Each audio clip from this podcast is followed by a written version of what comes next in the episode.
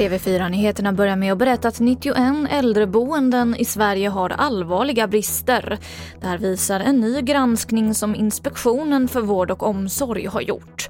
Totalt granskades 1700 särskilda boenden för att se hur vården fungerat under coronakrisen.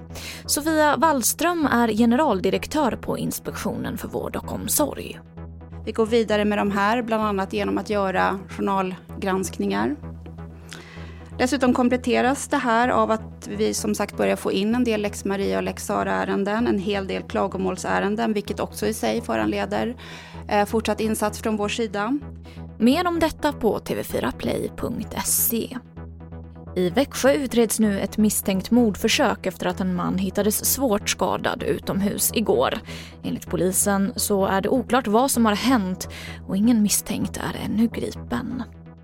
Och jag avslutar med att berätta att försäljningen av plastkassar har mer än halverats sedan skatten på plastbärkassar infördes den 1 maj.